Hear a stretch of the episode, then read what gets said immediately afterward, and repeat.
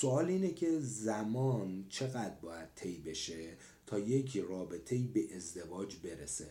آیا این استانداردی دارد؟ می‌خوام بهتون بگم هم بله هم نه.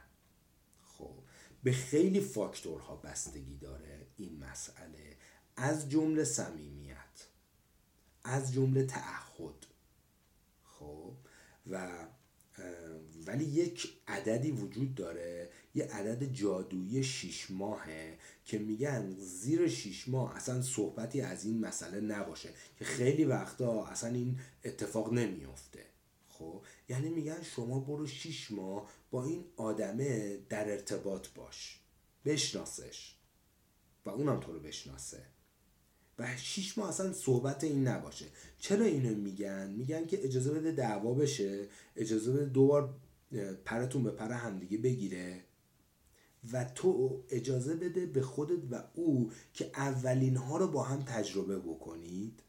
و این اولین ها من دارم خوشبینانه نگاه می‌کنم ها این اولین ها خیلی جذابه. برو لذت ببر از اولین ها اولین سینمایی که میرین اولین کافه که میرین اولین خریدی که دارید اولین کادویی که گرفتی و و و و همه این اولین ها اولین قرارتون هر هر اولینی که وجود داره. خب؟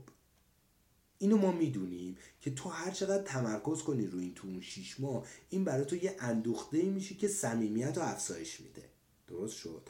مسئله بعدی اینه که میزان و زمان شیش ماه چقدر این دو نفر با همدیگه در ارتباط بودن؟ یعنی چی؟ یعنی اینکه دو نفر اصلا شیش ماه با هم دوستن فقط تلفنیه.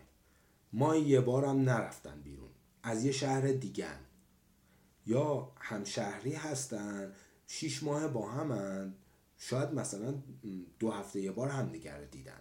این میزانش هم خیلی مهمه. حداقل یک الا دو جلسه تو این شیش ماه هر هفته باید همدیگر رو دیده باشن.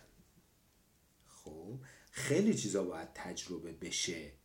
بعد حالا میگن از شیش ماه که گذشت خود اون دو نفر به این نتیجه می‌رسن که ما می‌تونیم یه پله به همدیگه نزدیکتر بشیم.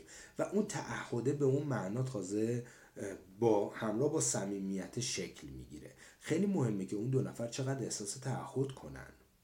چقدر به اون بلوغ فکری رسیده باشن. پس اینا تعیین کننده است. حالا اگر شیش ماه واقعا لذت برده باشن از وجود هم دیگه. اولین ها رو تجربه کرده باشن. و بعد برن توی صمیمیت و تعهد.